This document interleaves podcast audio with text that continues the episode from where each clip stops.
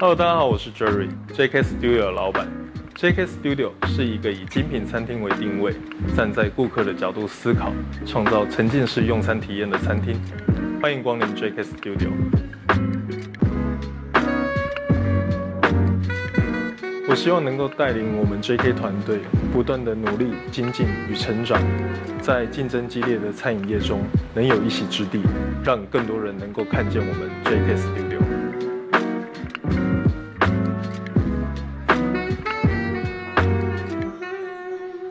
本节目由精品餐厅 JK Studio 冠名赞助播出。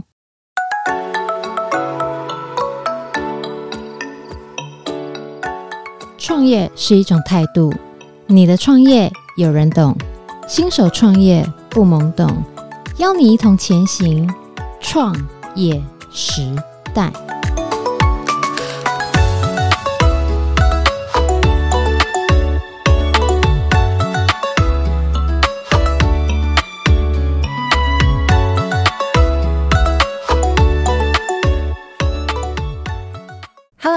好我是 Irene，欢迎来到创业时代。在这 Podcast 节目中，您不仅可以认识来自各行各业的创业家，聆听他们的创业经验、人生历练，更可以丰富您的商业观点。那各位听众，我今天邀请到的来宾厉害了，不只用音乐破圈跨世代。而且又美又狂，我先把来宾请出来，欢迎狂美交响管乐团的创办人谢维明团长，还有刘可杰总监。大家好，Hello，大家好，我是狂美交响管乐团的总监刘可杰。那我自己毕业于国立台北艺术大学的音乐系。那我的主修是法国号，很开心，就是在毕业的时候，然后有一些生活上跟工作上的历练，有很多的想法，待会都会来好好跟刘总监请教一下，非常期待。那谢维明团长。大家好，我是广美交响管乐团的团长谢维明。那很高兴可以跟大家分享我们的创业的过程，谢谢。我上一次看到呃，因为呃刘总监都是在幕后，然后我上次看到谢维明团长是在舞台上，那时候我是去国父纪念馆。我跟大家讲一下我是怎么认识啊、呃、谢团长跟刘总监的，因为我是狂美爱乐之友，所以就是有去看他们的演出，然后包含也有追踪他们的 FB 啊，然后加。入他们的 LINE 官方啊，所以我对他们原本就有一种熟悉感，又再加上听过他们的演奏，我发现说，哎，因为我带我先生还有小孩去听，然后我们全家都很喜欢，我就发现说，诶，跟一般的乐团其实蛮不一样的。我先请教一下刘总监，为什么你当初会有想要创办狂美交响管乐团的想法？我自己可能跟团长的历程比较不同，我自己从小。就是一路念音乐科班，然后一路到大学毕业都是念音乐系。嗯哼，那在这过程当中，就是我们一直很着重在自己专业领域上面的发展跟学习。到了毕业之后，也希望自己的学习是能够发挥所长，回馈社会嘛。嗯，所以就变成毕业之后，我们就加入了很多的乐团。我自己去很多的乐团担任乐手来演出。嗯，这途中当然也有教学。应该说，音乐系毕业之后，这是一个很理所当然的一条道路。对，但是在这个过程当中，就是发现说，哎，我努力的教学，然后投入我的工作，但是有时候社会上面的一些条件跟情况，可能不是在那个时代是这么被允许的。这是什么意思啊？我们其实很努力的投入在教学这一块，但是、嗯、呃，进到职场或者进到呃学校的一些体系，那往往会受限到一些体制里面的规范。嗯哼。对，所以可能在呃体制里面的时候，很多思想或者是很多创作的一些动能就会被局限住。那个规范意思是说，假设音乐老师这一堂课想要这样子教，可是呃原本的体制或者是原本的课纲啊等等之类的是不可以这样子教，是这个意思吗？应该是说，我们通常就是教到学校里面都是社团课的时间。哦，那社团课其实小朋友都是选修，就是他可能会是选到说，哦，他要加入管乐团，或者是篮球的社团等等这些不同的选择。哦，那社团课其实它有时间上的限制，就变成说可能是课后的时间，然后小朋友要花额外的心力去学习。那往往有课业的框架跟包袱在。哦，那我我们在课堂里面就是可能教的比赛相关的乐曲，或者是符合学校对这个社团有的期待去教学。那时间其实是不太够的，很难真正发挥所有老师想要教的内容。因为你比较属于创作类的那一块，可以这么说吗？在乐团里面的角色，我大概就是这样子的定位。所以你之前的音乐老师的职涯，你后来就没有再继续了嘛？对吗？对，其实是因为有发生了一件事情，然后有点像是。一棒把我打醒了，怎样被霸凌吗？不会吧，没有没有，就是呃那个时候就是我很努力的投入教学，然后我对自己的教学的内容跟呃到班教课的这个时间我是非常严谨的，我都有记录我抵达学校教课的时间。嗯、那个时候印象很深刻，是一个新北市的某一间国小，然后我我在里面担任了管乐社的法国号的分部课老师。嗯，那那个学期我很努力的教学，然后也。跟师生里上面有非常好的一个互动。呃，那个学期结束之后，我很意外的收到了一个就是像是解聘这样子的一个通知。为什么？可是听起来就是都蛮好的啊。对。就是跟学生相处融洽，然后也学生非常乐意跟投入在学习上面。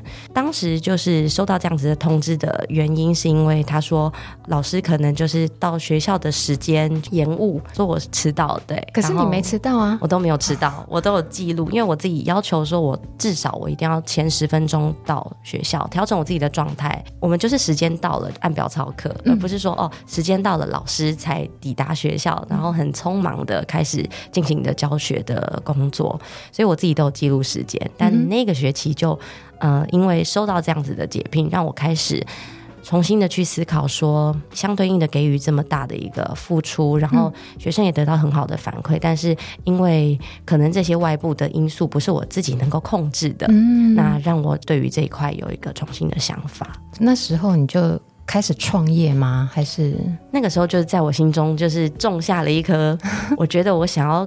我希望可以就是主导我自己的生活跟工作。那个主导的意思是什么？你怎么主导？或者是你当时创团的想法是什么？当初创团的想法就是，嗯、呃，我希望我自己所学的东西，我自己一辈子认知里面 学到的这些东西，可以能够更广泛的、更亲民的被呃普遍的不了解的人能够认识。嗯，这也是。狂美的一个很重要的契机，就是我们希望节目是合众。合众就是和是和声的和，嗯哼，对，人和的和，那众当然就是指众人嘛。嗯，那我们希望我们的节目给观众带来，就是让大家觉得啊，大家都会喜欢，没有距离，那其实就是一个合众。顺着合众这个话题啊，你们有一档节目非常好，就是我带小孩去看的卡通动画跨世代这一档节目，你是怎么想到的？而且真的座无虚席，我跟大家保证，我去看的时候。我看说，哇，天哪，怎么这么多人？你知道吗？而且它是跟我们一般听音乐演奏会是完全不一样。这个可不可以帮我们说说看？跨世代这个节目，我们在一开始在设计的时候啦，嗯，就其实就扣着跨世代这三个字。那跨世代要跨什么？就是其实我们呃，不论是在哪一个年代的人，我们一定有一部卡通。有一部这个动画，可能是我们在小时候的一个记忆，它可能伴随我们小时候呃的一段时光，嗯，对。那所以当时我们在设计这个跨世代的时候，就希望说，不论今天是爸爸妈妈或者带着小朋友来，那大家都可以找到自己在童年时期最喜欢的那个动画的一个记忆。那所以，其实我们在设计这个节目的时候，真的是囊括了大家熟悉的所有的主题，几乎我们都把它收录在里面。举例一下，比如说像是樱桃小丸子对嘛？对。还有一个哇，爸爸妈妈听了会热血沸腾的《灌篮高手》。对对。还有《鬼灭之刃》对吗？对，《鬼灭之刃》小朋友最爱《鬼灭之刃》。没错。对。而且我跟大家讲，谢团长做了一件什么惊天动地的事情。他那个压轴的时候，他就穿了《火影忍者》的的战袍，对吗？然后就站在那边指挥，哇！我我跟大家讲，那个大家都疯狂，你知道吗？因为一出来，然后大家就会笑。我发现大家就开始很投入在那个演奏会当中，它就反而变成另外一种节目的高潮。一般的音乐会还是有它既有的框架跟包袱，对。那我们让指挥去做了这样子的一个，因为他上半场其实还是着黑色西装，是一个正装燕尾服嘛，对，对，燕尾服。但是呃，下半场的节目，我们希望说。哦，跳脱出这个思维，就像跨世代，就是一个跨越，是一个往前迈进。所以他穿上那一件衣服的时候，其实我觉得也有一个意义，是他要带领台上乐团的所有的老师以及台下的观众一起跳到那个时代的那个漩涡里面，去找到属于自己的一个，无论是童年也好，或者是生活中陪伴大家的那部动画的时光。可是我好奇，请问一下刘总监，就是我还有看到台上的音乐老师，他们每个人都穿不一样的卡通图案，怎么这么可爱？这是怎么想到的啊？这个议题，因为每一个人心目中代表的那个作品不一样。嗯，像我们可能就是希望可以有什么美少女战士啊，对，不对？大概我那个年纪是美大概美战左右的那个年纪，然后团长就是他就觉得哦，七龙珠的那个是他的 机器人，机器人。每一个人心目中的那个代表童年的那个印象是不一样的，所以。台上的音乐老师，他们的服装是你让音乐老师自己想，是不是？对，就是我们提供了一个框架的素材，然后当然我们有支付老师就是变装的费用，我们不希望就可能穿一个呃卡通图案 T 恤就上台，我觉得那也不够尊重舞台，是，所以我们也提供老师一笔真的是制装费，让他们去。就是为了这场演出，就是从内而外的投入在其中。我只能说效果非常好，而且是超好。因为我就坐在台下嘛，那旁边的观众听讲什么，我就有听到。他们就说：“妈妈，你看，你看。”对，就是台上台上的可能音乐老师，他们可能上次听你说，他们也很开心。然后台下的观众，他们也很开心。而且哦，我发现回家有一件蛮好的延续，就是亲子之间大家会讨。论，对吧？这是你们一开始对于音乐会的目的吗？应该说我们在设计我们所有的节目，其实也不光是跨时代这一档。嗯，那我们一直觉得说，如果假设今天一个节目让观众、嗯。离开的时候没有任何一点点的共鸣，没有带走任何一点东西的时候，我们觉得很可惜，因为大家都已经进来了音乐厅，所以我们在设计每档节目的时候，我们都希望可以打造，就是说，哎，你跟你同行者可以有一些话题可以聊，嗯，然后呃。不管是跨世代也好，甚至像我们最近在巡演的宫崎骏动画配乐，嗯，那或者是甚至是电影配乐，也都是一样。其实我们都会在里面设计一些桥段，我们总监就很很多的创意放在节目里面，然后让大家离开的时候会觉得，哎，这场真的很与众不同，哎，我觉得刚刚那个很很神奇的地方是哪里？然后很有趣的地方是什么？对，那就引发了一些话题。所以其实我们的节目都会让观众，不论是他可能在脸书上面会有分享啦，或者是在 IG 打卡啦，甚至我们都会去看留言哦。对，我们就会很 好奇说，哎，观众看完有什么样的感觉？那这个也是我们一直呃希望可以尝试让观众觉得音乐会跟生活很贴近，嗯它不再有距离的，让大家觉得听音乐会是很。平常的事情就是，哎、欸，我听一场音乐会就是很自然的一个休闲活动嘛，它不是一个很严肃、束之高阁，然后放在音乐厅好像遥不可及的一个梦想。嗯，对，这是我们一直在做的一件事情。这个我补充分享一下，因为我会注意到狂美交响管乐团一开始是九十让这三个关键字，因为我很喜欢《天空之城》的那个动画配乐。你们那时候推出一档节目叫《九十让的灿烂乐章》，那我就刚好被。你们的广告打到，那我就点进去看。我说：“哎，还不错哎！”而且我要讲一个重点来了，所谓的合众，就是可以带小朋友进去国家音乐厅听演奏会这件事情。我觉得在你们的创团，在你们的创业这上面是一个很大的突破。因为以前，比如说某某艺术或者是某某音乐厅，他们是不能让七岁以下、十二岁以下的小孩子进去的，因为总是会有一些嘈杂声这样子。对，但经由你们的呃不同角度的设计啦、包装啦、企划啦，对小朋友跟大人可以一起去，我觉得这是蛮棒的事情哎。像卡通动画跨世代，听说您是在厕所想到的，这个是真的吗？这个节目其实是我们今年度二零二三推出的新制作。这个节目其实是一直想要突破我们自己观众受众的框架，我们希望能够在破圈，然后跨世代，对，破圈跨时代这一档节目。因为我跟团长其实我们很多时候都会去外面看不同类别的展演形式的演出，无论是对于狂美自己的制作也好，那我觉得每一个人都有他自己的创意跟呃投射的观点在他的节目作品里面，所以我们会很长的去接收不同的创作。作的展演，或者是沉浸式剧场等等这些体验，甚至密室逃脱、嗯、桌游，就这些都是我们下班之余我们也一定会去尝试的那个。这么酷，密室逃脱，对，这些都是创意的来源跟养分。嗯、那。跨世代这个议题，就是有一次我们两位去看了相声的表演，相声瓦舍，然后我们那场是在新竹看的，嗯。那我们进到场馆里面，我们就会先体验，就是这个前台的服务带给我们的氛围跟体验体感是什么？哦，你们连这个都会看哦，连这个都会看细节。然后到呃展场的布置，然后怎么样，就是欢迎我们的观众进到剧场里面。你们果然是专业人士，看好戏哦。对，甚至可能他放的那节目的立架。放的方式，直的、横的，哦，这个有差哦，有都有差，这就是进到剧场就是体验的一部分。是那个时间，就是团长跟我说，哦，可不可以稍等他一下，他去那个厕所。所以我们进剧场前都会先使用洗手间嘛。然后团长进去上厕所的时候，就说，哎，第一次看到女厕是没有排队的。这个对于狂美的节目来说，女厕没排队是不可能的事情。我带小朋友去听你们演奏会的时候，的确就是女厕都是客满的，没错，客满。然后可能呃，家长妈妈们都会带着就是小朋友一起在女厕，但是男厕就是非常的空旷。然后那一场相声瓦舍的演出很很可爱，就是呃，男厕居然比女厕排的还多人。为什么？是因为他们的受众就是男生比较多。是这样吗？嗯，可能那一场演出的内容的形式，可能跟历史稍微有一点关系，哦、所以我们发现，哎、欸，男厕的那个排队的人数居然比女厕还多。就是我希望做一个是，哎、欸，我的 TA 可以让年轻男性的观众也可以踏到剧场来。后来你有去请工作人员去观察一下男厕、女厕排队的人潮吗？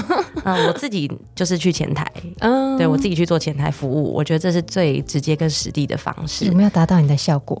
有哎、欸，那一场的大概五五波，真的。对对对。然后问卷好像也有我们的问卷哦，你们还会填问卷？对，所以我们这档节目就结合了一个喜剧段子在节目的桥段里面。哦，那喜剧段子真的很不错。对。为什么会有跟好笑排演他们的合作啊？就是在卡通动画跨世代这中间，因为你们是穿插着音乐表演，然后好笑排演他们的喜剧段子。对，对这个是怎么想出来的？其实这这是狂美的特色，就是呃，因为音乐是一个非常抽象的一种艺术，每个人在听音乐感受可能都会不一样。就算是连看文字，可能一个文学作品，可能都会有不同的角度。更何况是它没有文字，它只有靠听觉。嗯，所以其实在，在呃我们的节目里面，不只是跨时代，我们都会设想，就是里面会安排一些呃，可能是导聆人，他可以透过他的表达，透过他的文字，让大家了解说我们接下来的音乐可能会有一些什么样的起伏，然后它可能代表一些什么样的意义。嗯，那可以帮助观众很快速的进到音乐的氛围里面。这样的一种形式，在跨世代的这个动画配乐里面，说真的，它可以不需要。为什么？因为大家应该有印象，我们小时候在看卡通的时候啊，对，主题曲播出去，你就知道它要做什么。它可能只怕是几个 音，三个音、五个音，我们就知道这首曲子要来了，我们要听看到什么样的卡通了。嗯，所以我才说，可能卡通动画这个部分，它可能是不太需要人家引导的，因为我们马上可以进入情境。对，但是我们又觉得说，哎。这样子有点可惜，我们有没有办法让这样子的卡通动画跟我们生活更紧密的结合？嗯哼，对，它不只是一个对于动画的一个作品的呈现，而是说对我们生活的投射。那其实我们跟喜剧段子结合的方式，就是说让他们把我们一些生活化，可能小时候的一些情景啦，对，然后呃看动画的一些想法啦，然后一些观点呐，然后用比较有趣的方式带大家，就让动画不止动画，它跟我们生活更加贴近。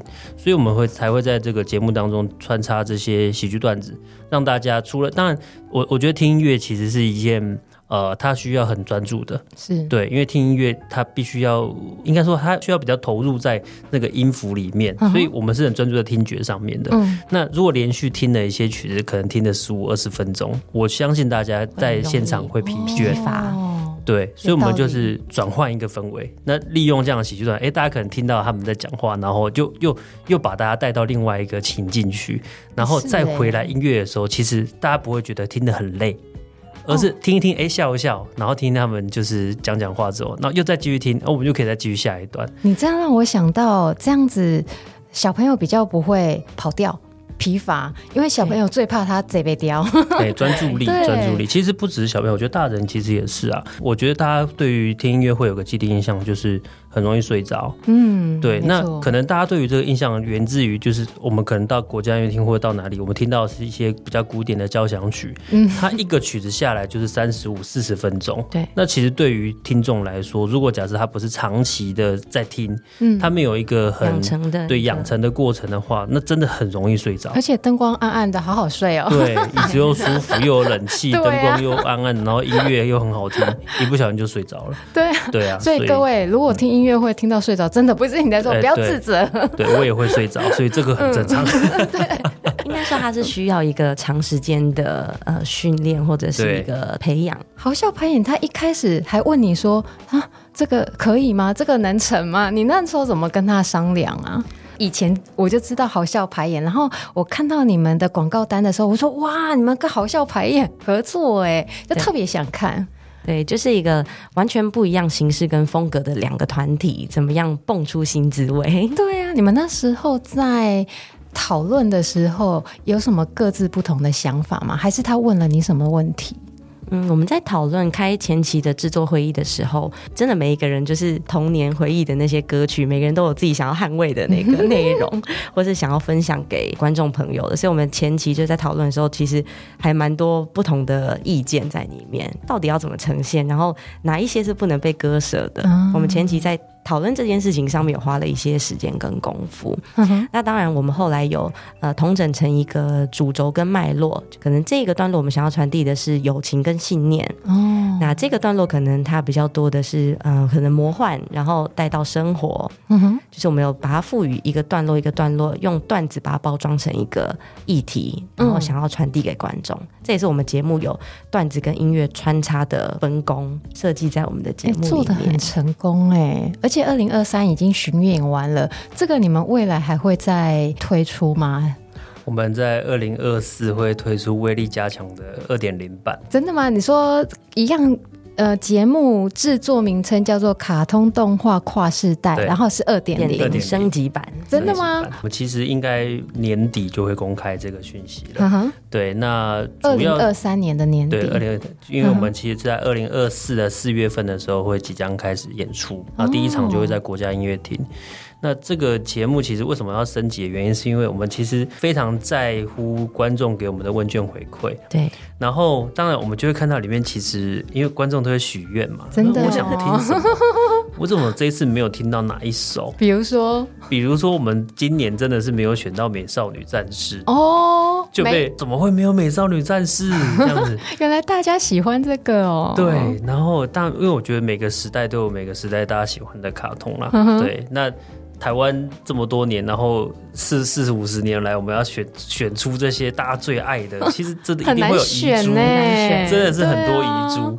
啊、然后，所以我们在讨论今年的呃二零二四年的新版本的时候，我们就是把一些大家觉得真的我非听不可，我怎么会没听到这一首，就在把它挑进，然后把把在今年演出的时候，观众可能反应还好的，嗯，我们就稍微做一些调整哦，对，所以就会有一些新的元素加进来。上个月底我们才。刚讨论完，我跟总监才刚讨论完新的明年的整个 program 应该要呈现的曲目是哪些？对，真的是大战的一番呢。真的，我们两个光讨论就是谁要哪一个曲子要怎么分，哦，光这件事情我们两个就已经炸翻办公室。音音乐老师会给给一些。讨论意见吗？会啊会啊，我们会问他们说，哎，那你们想要听什么？对啊，光是一个珍珠美人鱼，请问你要哪一年的版本？哪一哪一代的？哪一代的主题曲？就真的很多讨论。跟听众讲一下我有多过分，因为那时候我在看那个卡通动画跨世代的时候，然后谢团长不是穿火影忍者嘛？对对，但是你就穿着火影忍者，然后就。就一直都穿着火影忍者，我想说你怎么没变装？没有下 下一套呢？下一套呢？可能明年就出现下一套就出现了。谢谢谢谢，我要去看。许愿成功，有 对，我去看你穿下一套的样子。那我想要请问一下刘总监的是说，因为我知道你们是二零一七年开始创团的嘛，对对，但是大家都已经没有办法在戏剧音乐厅他们那边演出了，那你们怎么度度过这段时期，然后还疫情之后，噗，整个就上去。这个你们都已经没办法演出了，然后还可以在疫后整个大成长，这个是怎么做到的啊？俗话说得好，就是真的是有时候危机是一种转机，嗯、没有遭遇在自己身上的时候，没有办法体会。这个中间的呃曲折在哪里？嗯，那那段期间，疫情期间，对于我们是管乐团嘛，所以对我们的老师也好，或者是整个生态也好，其实管乐最可怕的一件事情是我们都没有办法戴口罩哦，就是我们在工作的时候是没有办法戴口罩演出的。当然，坊间有出一些佩戴口罩可以演奏的那种专业的工具，那怎么呼吸啊？但那个其实对我们的呼吸也好，我们的在。整个运用我们自己身体体能，然后在呃高压的这个诠释音乐的环境之下，其实这个真的是一大挑战。然后在那段期间，我们很多场馆其实那个时候，无论是不能演出也好，或者是采梅花座，嗯，这些政府的政策啦、配套政策的这个状态底下，我们其实团队内部做了非常多内控跟调整脚步。对，那这些细节的话，其实团长也可以跟我们分享。他每周一策略，什么叫每周一策略？就是其实我们在疫情那段，我我觉得每年状态可能不太一样。例如在二零二零那一年是农历年后就爆发嘛，是对。那爆发后其实。说真的，台湾当时的感染人数是没有很多的，嗯，对，所以很快速的，其实就把疫情给压下来，因为我们马上就封闭封闭边境嘛，所以很快把疫情就给压下来了。嗯、这个是百年大疫，从来没有人遇过，各国都没有应应策略，所以就变我们要必须不断的关注政府到底有什么新的政策、新的方案。那我我记得那一年，我们那一年呃，本来要在四月份的时候要推出宫崎骏动画配乐，嗯，那当时四月份要演出，四月份那时候还在疫情正当中，对，我们节目已经开始卖了，嗯，那怎么办？哇，这很伤脑筋，对，真的是怎么办？我们也不知道怎么办。嗯、那可是因为已经呃，后来我们就只好跟管方协调说，我们能不能延期？是对，那。还好，官方让我们延期，那我们就因应的官方延期，我们就做了一些调整。然后，那真的是每个礼拜都在改改我们的包含的政府给我们的政策是什么样。他可能忽然宣布说：“哎，我们几月几号可以开放？”嗯，我们几月几号可以开放一半？嗯哼。或者我们几月几号可以全部开？天哪，那时候还有一百人以下什么不能群聚？对，五十人以下不能怎么样？一百人以下，然后指引规则什么的。天啊，你们勾起我的回忆。对对对对，其实我我们真的是每个礼拜在跟着那个疫情指挥中心在调整我们的所有的，包含行政配合也好，然后跟节目怎么样对外宣布也好。所以政府一布达些什么，我们马上就要对我们观众宣布说我们后续应该怎么办。嗯，就这样一直不断的应应。本来我们那一档节目在。四月要演的话，变成七月才能演出。嗯哼，因为六月底的时候，政府才真的把呃整个观众席打开了，就让观一般一般观众都可以进到音乐厅来看节目了。嗯、那后来很快速的，因为一打开之后，其实大家闷好久。我们那时候从农历年就一路闷到，我记得那时候路上台北是没有人的。对对，然后。整个三月份、四月份，哎，路上没有人在外面餐厅吃饭，嗯，然后全部都是外送在外面跑。我们好惨哦！对对对对，真的都是没有 人，所以我觉得大家真的是闷好久了。那看到第一档节目，我们那时候后来推的时候，六月赶快把行销全部往下跑，嗯、因为。我们知道差不多了，时间差不多要开了，政府也宣宣告说准备要开了，uh. 所以我们赶快跑行销。哦，oh. 那我们在七月的时候的第一档节目，我们就是在台中歌剧院演出。嗯，当时我们在演出前，我们全台湾五场的票全部已经卖完了。哇，好厉害哦！对。对对，所以其实我们就是因为也没有办法，我们必须要得跟着政策走。嗯，那行政真的要跟着应应。那二零二一又是另外一个更艰难的一个情况。对，那时候难是难在就是好像疫情来了，然后感染人数不断的在增加，然后又封闭了，而且直接宣布三级警戒，等于是完全不能动。没错。对，但是我觉得。当时大家已经有一个共识，就是说这件事情我们知道它会结束，嗯，但不知道多久，我们不知道多久，我们必须要应应。只不过我们当时候是因为。人数一直都没办法下降下来的情况下，但是我们好像必须要跟疫情共存了。对，那时候其实是我觉得当时是政府也在试探啊，就是说人民对于共存这件事情，大家接受度到哪里？嗯，对。然后当然疫苗也进来了，所以开始慢慢有人开始打疫苗。嗯哼。当时是五月份开始封，嗯，三级警戒，对，一路到七月的时候宣布三级警戒降，准备要降级，嗯哼，对，那开始可以做表演艺术活动了，嗯，那表演艺术活动限定厅内只能坐百分之五十的人，哦，所以那那一年是梅花座整整实施了一个半月，将近两个月的时间，嗯哼，我们就从哦，我们是八月第一档节目，在国家音乐厅，全台湾第一档民营团队的节目，对，嗯，对，也是宫崎骏动画配乐，很好，很不巧的，又是宫崎骏动画配乐，嗯，对，那一样是我们就是一半，只能做一半，我们也卖完了。部分的人可能和你德国，他已经没有，就是他觉得不需要害怕，嗯然后有一些人可能觉得我戴个口罩没有什么事啊，听音乐会，而且做梅花座，对，其实四周都没有人了，其实也还好，对，其实真的还好了。然后所以后来马上呃。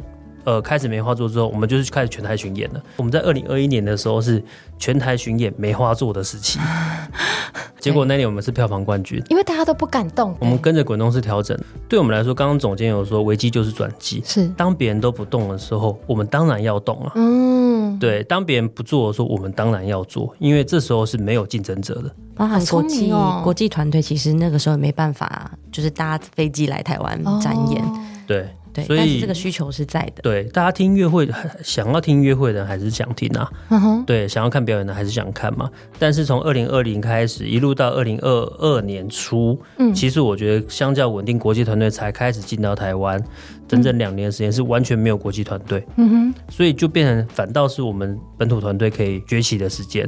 所以我们刚好就是趁着这两年的时间，让观众认识我们好了。强哦。对，您好，欢迎光临。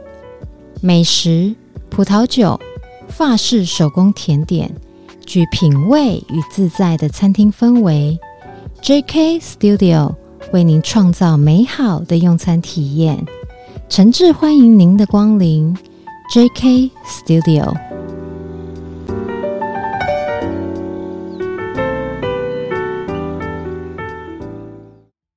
你们不止做实体的展演，还做线上的，对吗？线上音乐会这个怎么做？一样就是有点像呃直播或者是预录的概念，然后给呃听众听这样子吗？线上音乐厅其实是我们把呃在也是在二零二零年当年初推出，因为嘛，我记得那一年也是因为刚好遇到疫情第一次嘛，所以开始我们把一些我们旧的影影音，嗯我们以前音乐会的录影，然后把它一首一首的剪出来，然后让它在网络上面公开。嗯对，等于是我们不能让我们的网络热度就下降了。嗯，对对，那借由这个机会，就是我们把我们的一首一首全部公开，说，哎，大家听一下，反正在家没事，包含 Podcast 啊、YouTuber 啊，所有的大家都是正成长，新媒体全部正成长。当然现在又退潮了，因为又又过了另外一个阶段。对，那其实狂美也是趁那个那个那个时候，我们赶快把我们这些影音推出来，让大家还记得我们这个乐团。嗯，对，不求大家要进音乐厅，但是至少要记得我们是谁，是是，有策略性的啦，有策略性的。对，我们就一每一周一首两首，每周一首两首，定期定时的播放。但是我觉得现在听谢团长讲，可能好像很开心、很正面。但是我上次跟刘总监聊，我才发现他们背后真的很辛苦，真的有点可怜。听说你们就三天两头快塞，三天两头快塞，天哪！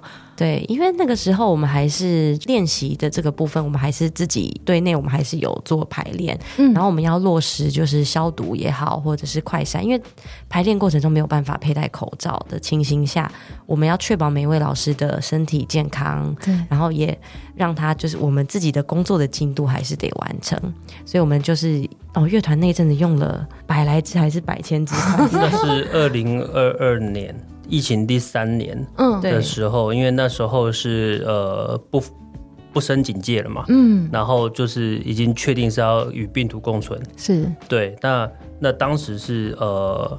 政府当然会对于说有确诊的人，就说，哎，你可以休息几天啊？自主对，从两周啊，然后后来又变七天，然后又变五天，反正后来不是一直越来越短，越来越短。对只要确诊了，跟他有接触的人就要被关在家里面。对，至少七天，自主那时候是规定要你，如果假设你今天有接触，对那他他不是有个 A P P 吗？你只要被通知到哦你跟他有接触到你就要被关在家里面了，你就不能出来。对。对，你还有那个时期，从十四天一直下降到七天到五天了，对对对，所以那个时候，但我们还是有演出啊，那怎么办？对啊，我如果假设我今天排练的时间里面有一个人确诊，我们全团要隔离哎。对啊，因为我们在密闭环境里面。哦哦，讲到密闭环境，我上次有去拜访狂美的那个呃实验空间，嗯，那个真的就是密闭环境，因为还有一些吸音棉啊什么东西的，然后乐器啊，然后还有呃音乐老师他们要在里面练习演奏。对，所以那个密闭环境要是有一个人中，哇！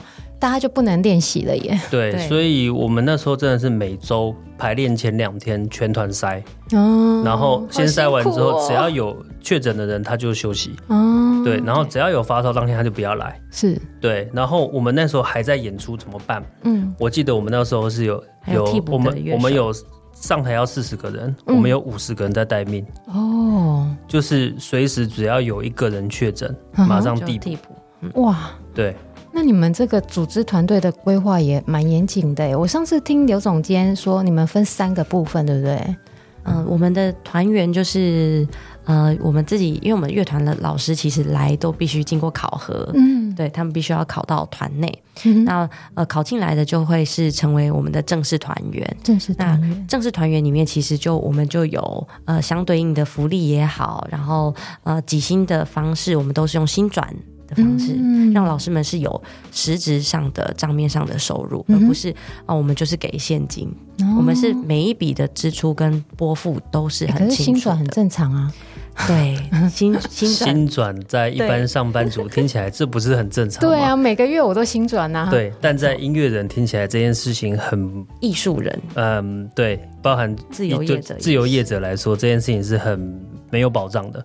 怎么说？因为、这个、我有点不太懂。我们一般像是呃，以音乐老师来说好了，刚刚刘总监有说他一般之前都在教课嘛。是我可能今天有教五个学校，我的收入是来自于五个学校。嗯哼。那我今天如果假设是教个人钟点学生，没有记收入哦。那我今天如果是演出，演出还要看演出单位他会有没有记我们的收入，然后是不是用转账的？很多都是拿现金哦，真的吗？对，这样是不用缴税。呃，不用缴税有不用缴税的好处，是就是当我们比较少付出付了一点税金嘛。嗯，但是到了一定年龄之后，它也有另外一个问题产生，就是。如果我今天要贷款，我要办信用卡的时候，跟银行需要有一些往来的时候，这个是非常可怕的。小白，对吗？对，就是小白。对，所以就会产生另外一个问题。当然，年轻的时候大家可能觉得那没什么啊，嗯，对。但是到了一定年纪时候，发现呃，这很严重，对啊，我可能贷款房贷贷不下来，哎。哦，我不知道音乐老师。这这个圈子里面会有这个问题，对，就是因为我们自己有遇到，我们自己觉得说，哦，我们在申请信用卡的时候，人家说，啊，你薪水从哪里来？嗯，那当然可能，呃，一般如果假设他的薪水来源很分散，五个地方，我我要说我的工作是从哪个地方，我要怎么跟银行交代我的收入来源？不能说我去举证什么，或者是请学校或呃单位开开什么证明单，这个没有吗？呃，这个也没有用，因为其实如果假设以教分部来说，就是教社团来说好了，嗯，可能一个月的收入不到五千六千块，在那一个学校，嗯，我们怎么请学校帮我们开立这些？是哦，有点少。通常外聘老师比较难请学校提供这样子的一个佐证啦，哦，因为我们不是正式编制的老师。对，这些都是他们额外的业务。我上次有听刘总监说，你在创团的时候，一开始就有想到这件事情，就是因为太没保障了，所以你为了保障，呃，年轻音乐家有固定的收入，这个也促使你创业的原因，对吗？对，应该是说我们自己有遇到这样子的问题，我们不能就是因为想要便宜行事，领现金出来发，对我们来说是非常方便的。嗯、但是我们为什么要去做新转这件事？我跟团长都有志一同，觉得说这个现况对音乐人来说没有保障。嗯哼。是没有办法永续的，所以永续也是狂美很重要的概念，就是呃，我们自己的团员是稳定的，那我们就可以带给观众有品质的演出。哎，这倒是。然后有品质的演出，那我们有观众，然后我们就可以让乐团呃票房是稳定的情况下可以稳健的营运，那也可以互惠，再让老师们有很好的报酬跟很好的薪资待遇。哎，这非常好哎，这概念其实就是互相，这就是一个循环。而且你们还有约聘的。像刚刚讲说，你们今天四十个音乐老师，但是有一个人、有两个人不能来，你们还有外面的约聘老师跟呃协助演出的老师，对吗？对，我们还有特约的团员，那还有我们的协演的老师，嗯，那他们就是比较不需要受限于正式团员的规范，就是因为我们正式团员里面可能呃主要配合的这些老师，他一年可能要跟乐团配合到基本上百分之多少，嗯，因为我们是固定的团员，才有办法有稳健的演出品质嘛，嗯，对，就是团员有他自己本身的一些规则啦，例如说我们一年。演出量体要达到多少？然后我们现在有个积分制，要积分要达到几分，哦、才隔年会续聘。因为我们其实是一年一聘约，那当然呃不是非常严苛的一个条件，但就希望大家是尽可能的出席。我觉得乐团是一种合作的一一种呈现方式，它是一个合作的艺术。嗯，它不是只有指挥一个人。嗯哼，指挥在台上是没有任何声音的，我们不会发出任何的声响，嗯、我们只会挥棒子而已，然后给团员一些讯息。是但是这。些所有的呃演奏的过程中，是靠着团员他们群体合作来达到这个目的。那合作其实呃，我相信大家一定都有做一些群体合作工作的一些经验。假设你今天旁边的人跟你不熟悉，嗯，跟你很熟悉的人，一定是熟悉的人比较好工作。对，相信是这样。不论是呃任何的职业都是一样的状态。嗯、那乐团又更是了，因为他要。很紧密的，大家一起在台上演出。嗯，可能像我们的本身自己的正式团员啊，他们可能只不过是一个呼吸、一个动作、一个眼神，旁边的团员就知道他他怎么了。对，对他可能只不过丢了一个乐句出去，另外一个人他就知道我要收了。哦，但是如果假如今天他们不熟悉的情况下，他可能完全没办法接收到这些讯息，真的，所以就会变成哎，这个音乐听起来好像没有这么的紧密的结合。这个其实对于乐团来说是一件很重要的事情，我们有办法稳定的让团员在舞台上面一起演出，这个很重要。而且这个要问、请教一下谢团长，你们在刚创业啊，呃，创团的时候，对企业化思维，其实你就已经很了解了。而且这时候我才知道啊，原来谢团长不是音乐系出身，您是财经系出身。哎，这跟我想象的不一样哎，我以为指挥家、音乐老师他们一定都是音乐系出身。结果您不是哦，这可以帮我们讲讲看吗？我觉得这个是因为台湾的教育体制。所以让大家会有这样的感觉，就是因为我们都知道，我们以前在学校学校里面可能会有些特殊班级，像是音乐班呐、啊、美术班、体育班、舞蹈班。对对对。对，那这些可能它都是一些记忆类的班级，他必须从小就会在那个班里面做训练。嗯，这一点在台湾是呃行之有年的，大家很习惯这件事，几十年来都是这样子。对啊。但是其实，在国外不是这样子的。不是吗？他们不是也是什么某某音术音乐艺术学学院不是这样子吗？呃，那是指大学。嗯哼，所以刚刚讲到学院都是指大学的部分。嗯，其实，在国外，他们比较重视的是一些社团教育，然后在小朋友的阶段，国小的时候，可能是多元探索的阶段。哦，他让孩子们可以呃降低他们上课的时数，然后有更多的时间去探索各种的社团，是接触什么样的一些自己的兴趣。对对，那可能他是。对体育比较有专精的，嗯，他可能就会往体育发展；嗯，他可能对音乐有专精，他往音乐发展；他对美术有专精，往美术发展。嗯，那就会造就一些比较全人，就是所谓的全人学习的一个概念，就是他不会只有呃专注在学科，他可能有更多其他的一些发挥。嗯，回过头来，就是其实台湾的教育的方式是让大家在专班里面做学习。嗯，这件事情有好。好的地方是他很专注的在学习他的专业领域，就像刘总监一样，从小到大就是一直在琴房练习这样子吗？对，嗯，那当然这样子的一个学习方式会让学有专精的人更加的专精，嗯，所以台湾的这些音乐人，其实我们的技术也好。呃，对于音乐的一些呃理论也好，我们可能是比其他国家人来的更加的先先进，甚至是更专业的。嗯、但是到后期会发现一件事情，就是为什么我们这边出不了国际大师很难，因为还是要回过头来说到。其实艺术它是一个跟生活结合非常紧密的一一种呈现吧。如果假设他被从小框限在一个局限里面的时候，当他成长到一定阶段，他就会发现他的世界好小。嗯，对。虽然说我有很厉害的技巧，但是我没有很宏观的一个视野可以来面对我的这些艺术作品。我以为是加入不同的乐团演出，或者是像出国学习进修这样的音乐之路一路上去这样子的。当然有好的一部分，也有也有也有缺乏的一部分。那当然就要最后是看这个孩子他可能在成长历程中他会经历到一些什么。嗯，对，就像我虽然说我不是从音乐科班出身，嗯，对，那我从小就是在普通班长大的孩子，是。对，然后我大学甚至一开始还读了一个财经系，嗯哼，对，那后来才因为其实我从小都是在社团长大，就是我很喜欢参与乐团的一些事务，嗯哼，后来才开始。学习作曲之后，我去考了一个音乐系，哦，然后才真正的就是进入到这个音乐的专业领域里面。嗯、我坦白说，如果假设就乐器演奏而言，嗯，我绝对不如这些音乐科班的人。是，可能因为我的生活的。环境也好，我的呃生活的历程也好，然后甚至是我看事情的角度，因为我可能读了很多不同的书籍，或者是我在我的成长历程中参与接触到很多不同的人，嗯，所以呃，我现在在做的工作就变成说，哎，我是乐团指挥，我可能是用更宏观的角度在看音乐，嗯，对，那这个可能就跟专业的乐器演奏就不太一样了，但也很需要你这样子的领导。对吗？因为变成说你用企业化的思维去领导整个乐团，诶，那个发展出来的就不太一样，对吗？这个真的是，我觉得台湾社团教育算成功吧。我在高中的时候就是当管乐社的社长，嗯，我大学的时候也是管乐社的社长。就是在社团里面，我们要学习到的是团队合作嘛。嗯，对。那大家怎么样团队合作分工，然后完成我们的共同的目标？嗯哼，对，这是在社团里面可以学习到的。那当然，回到我们自己本身，就是哎，我还有学了一些财经的一些专业，嗯、然后可能有上了一些管理学、行销学等等的。是，对，就是商商学院都必须要学的必修嘛，嗯、大一必修。对，就是可能这些都会影响到我们后，就是到我的后来在看待。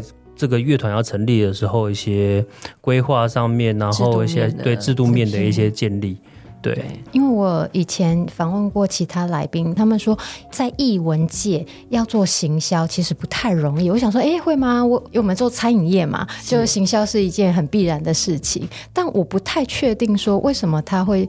就是艺文界要做行销，呃，比较困难。后来我才理解，但是自从我认识刘总监之后，我我又发现不另外一个不同的新世界。管乐乐团的行销这样子，您的想法是什么啊？或者是你是怎么操作这么成功？团长他有提到他的财经的背景跟经验，嗯、那这也是他非常懂，就是数据的部分的研究。哦、其实数据部分，我们团长是非常在行的。哦、那对于节目的行销，是不敢讲大范围的行销。学那至少针对狂美自己的节目，我们要让我们的产品，也就是我们的节目内容，能够被观众所理解跟认识。那这一块就其实通常我们在呃科班里面的学习也好，我们一般是很投入在自己的艺术作品里面的呈现，比较不会去想行销层面要怎么去做。所以甚至舞台上有时候的展演形式，是我们自己音乐人或者是主创者想要做什么，嗯、然后我们。再告诉别人说：“哦，我今天要演的主题是某某某主题。Uh huh. 那我们的做法，狂美的做法是，我今天可能我是节目制作人，那我可能会去思考说，节目的呈现的脉动是什么样的一个波形。Uh huh. 我想要让观众呃得到什么样的体验值回家。”这个会是我做节目的一个很重要的立论的基础。可是像那时候，我很喜欢久石让的《灿烂乐章》，这个你当初的想法，你你怎么去行销这一档节目啊？九十让的《灿烂乐章》这个主题是我们在推出宫崎骏动画配乐之后的一个作品。嗯，那九十让的这个议题就是。当然，当然，大家都知道他是吉普力工作室里面很重要的御用作曲家。当然，他本身自己的背后的背景，包含他呃以前也有参与社团，所以他音乐性的社团，嗯、他高中还会吹小号。哦，所以他好多才多艺哦，多才多艺，也是一个生活非常丰富的一个音乐人，导致他的作品可以做到东方的配乐大师。你这样讲我才知道哎，不然我想说，就是让给人家的感觉有一种你可以静静的，然后坐在那边听很久的。感觉，但是其实我不知道为什么。我觉得这跟生命中的体悟有很大的关联。嗯、那所以那一场作品的呃文宣视觉，我们想要给观众是一个很轻柔的感受。哦、那它是一个很广阔的、很辽阔的一个音乐主题。嗯、所以九十样的灿烂乐章里面，不仅仅是有他帮宫崎骏这个动画大师做的一些配乐，他还有做一些，比如说像《送行者》离世的乐章，嗯、也是他的作品。是，甚至是之前的韩剧，然后热销韩剧就是那个《大王四太王四神太太王四神记》。嗯，对，那部韩剧也是很重量级的卡斯，嗯、那部也是他写的。里面他做了非常多就是配乐的作品，嗯，那我们希望把这些作品能够呃集结成，用他有点像是用他自己生命的故事来去分享这个作品给观众，所以我们的主视觉是比较打出蓝色的，比较广阔的。因为蓝色其实它是天空，它也是海洋，嗯哼，所以就是天地之间的那个辽阔的感觉。然后里面我们就是有请我们的设计师去做一些手绘的，加入一点白色系的元素，像羽毛一样。是，所以希望在这个天地间，然后这个羽毛也是代表着就是生命中的这些历程，或是生命中可以承受、不可承受的轻重。哇，你对那个视觉其实也很用心，不止听觉。像上次你说，像我我这样听你讲那个九十让，你是怎么把那个呃行销视觉做出来的？卡通动画跨世代这个视觉有一种破框的感觉，诶，那个可以帮我们解释一下？因为我上次听您讲。我才知道说哦，原来为什么要设计，而且这个东西文宣品竟然是小朋友会想要主动拿，哎，这点不容易做到哎，对这个想要请刘总监帮我们说明看看，因为跨世代就是突破，对，打破突破，所以我们就希望。有一个电视的一个形象，然后我们的好笑法演的两位主角，就是他们两个要冲破那个电视，嗯、就是凸显到就是观众面前。嗯、所以在那个海报的设计上面，我们跟设计师有沟通说，好，突破框架是一个重要的元元素，然后怎么样让大家可以。马上 catch 到卡通动画跨世代的海报，嗯、那就是我们运用到颜色上面的一些感知，嗯、所以我们知道说黄色其实它是可以非常吸引到就是大人跟小朋友的专注力。嗯，卡通的一些主角啊，就像海绵宝宝也好，皮卡丘，嗯，我们可以想到黄色其实有好多好多。就是非常有名的，就是卡通人物出现都是黄色，难怪都是黄色。然后蓝色就是一个可以凸显黄色的一个对比色，嗯，所以用黄色跟蓝色，然后有点动漫式、有点漫画式又破框这个议题去创作这个海报，很厉害。我跟补充分享一下，我跟大家讲那个文选品。不是我拿的，是我小孩拿给我的，真的是小孩拿的。而且我跟你们讲一个好消息，两个小孩嘛，他们各自拿了一次，然后他还跟我附带一句话：“妈妈。”带回家，我就想说 哇，然后我就回馈给刘总监知道，然后刘总监也很开心。对，你们在这件事情上哇很用心哎，这也是属于行销面很细节的一环，这是感受，就是生活中的感受也是反馈吧，但蛮有趣的啊，对不对？对就不只是经营或者是创业一个管乐团，反而就是你把你生活中的各项的感知也好，或是你。看到的，你听到的，你感受到的，你都把它灌进来了耶！所以我们也希望跟观众打造一个共同领赏的这个经验，就不是说我们节目制作人或创作者就是想要这样做，我强迫你要洗手。嗯，所以我们希望观众也有反馈，所以我们台上台下其实是可以共融，在这个时间空间，大家既然聚在了一起，我们其实可以去做。互相反馈跟感受丢接的这个部分，哇，非常好哎！我都会再把狂美交响管乐团的官网啦，或者是售票资讯放在我们的本集节目介绍内。那最后一点点时间，我要带给大家一些干货，就是有一件事情在谢团长没讲之前，我完全没发现。他就说：“你有没有发现我们是交响管乐团？那交响，因为我们之前都是听到的那个交响管弦乐团。”团对啊，他说没有弦乐器怎么交响？我说哎，看你们的表演的时候，对，好像的确都是管乐团，顶多就是鼓，还有鼓的乐器。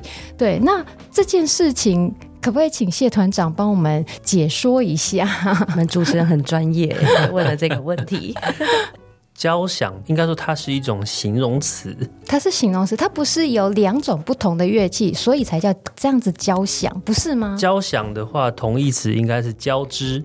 哦，交织哦，就是如果假设大家在听到交响的话，感觉起来它是一个声音的一个交织。嗯哼。对，那怎么交织？当然是透过它的呃音音色啦，透过乐器啦，透过旋律来做交织。嗯哼、那所以说，他们会说什么？我们把我们的这个音乐交响化。嗯，大家会听到一些可能一些流行音乐。嗯，呃，近年其实大家会去听一些演唱会。嗯，那演唱会的时候就会发现，现场其实都会有更大编制的乐团。哦，对，一般听我们的 CD 啊，可能它都是呃 live band，就是可能几个四五个人，然后组合小型的乐团，然后就演出。嗯，但如果在演唱会现场的时候，就会发现，哎，那个声音效果不一样。嗯，那个声音效果不一样，原因是因为它增加了更多的人数，它可能加了小提琴，它可能加了一些啊、呃、铜管乐器，加了更多的打击乐器，嗯，让声音听起来更加丰富。嗯，那其实这个就叫做交响化。哦，也就是说，我们今天听到流行音乐被交响化之后，所以大家很喜欢去听那个演唱会那种感受，对，会觉得比在家里面听，哇，这个这个爽度高太多了。对对对，对，所以其实交响它不代表说一定要用什么样的方式组合。哦，我以为是弦乐器，因为交响管弦乐团听听很久了嘛，所以。管乐团跟弦乐团，我就哦，我以为是那个样子。对对对，所以交响它其实是一个形容词。那我们本质上，我们是一个管乐团，就是我们的所有的成员是以管乐为主。交响的方式是，例如说我们在这些管乐器里面，除了管乐的声部，例如说我们只认知得到的铜管啊，比如小小号啦、长号、低音号这些，木管乐器啊，例如说竖笛的长笛呀、萨克斯风这些木管乐器以外，我们可能增加了其他的不同的属性，例如说我们有加了低音大提琴，嗯，它可以让音色更加饱和，嗯，然后我们可能增加了钢琴，让音色变化度变更多，嗯，那增加了很多不同类型的打击乐器，让它的声响更加丰沛，嗯，所以就是除了听到管乐以外，我们还有增加了非常多其他的不同属性乐器在乐团里面，嗯，所以让这个乐团不只是我们一般听到的那种 marching band，就是大家可能最近对这种行进乐队，最近又举高校又来了，对对对，就是类似像那样的行，可能比 marching band 的行进乐队更加的丰富，那在音乐厅里面的时候，可以听到更多不一样的声响的变化。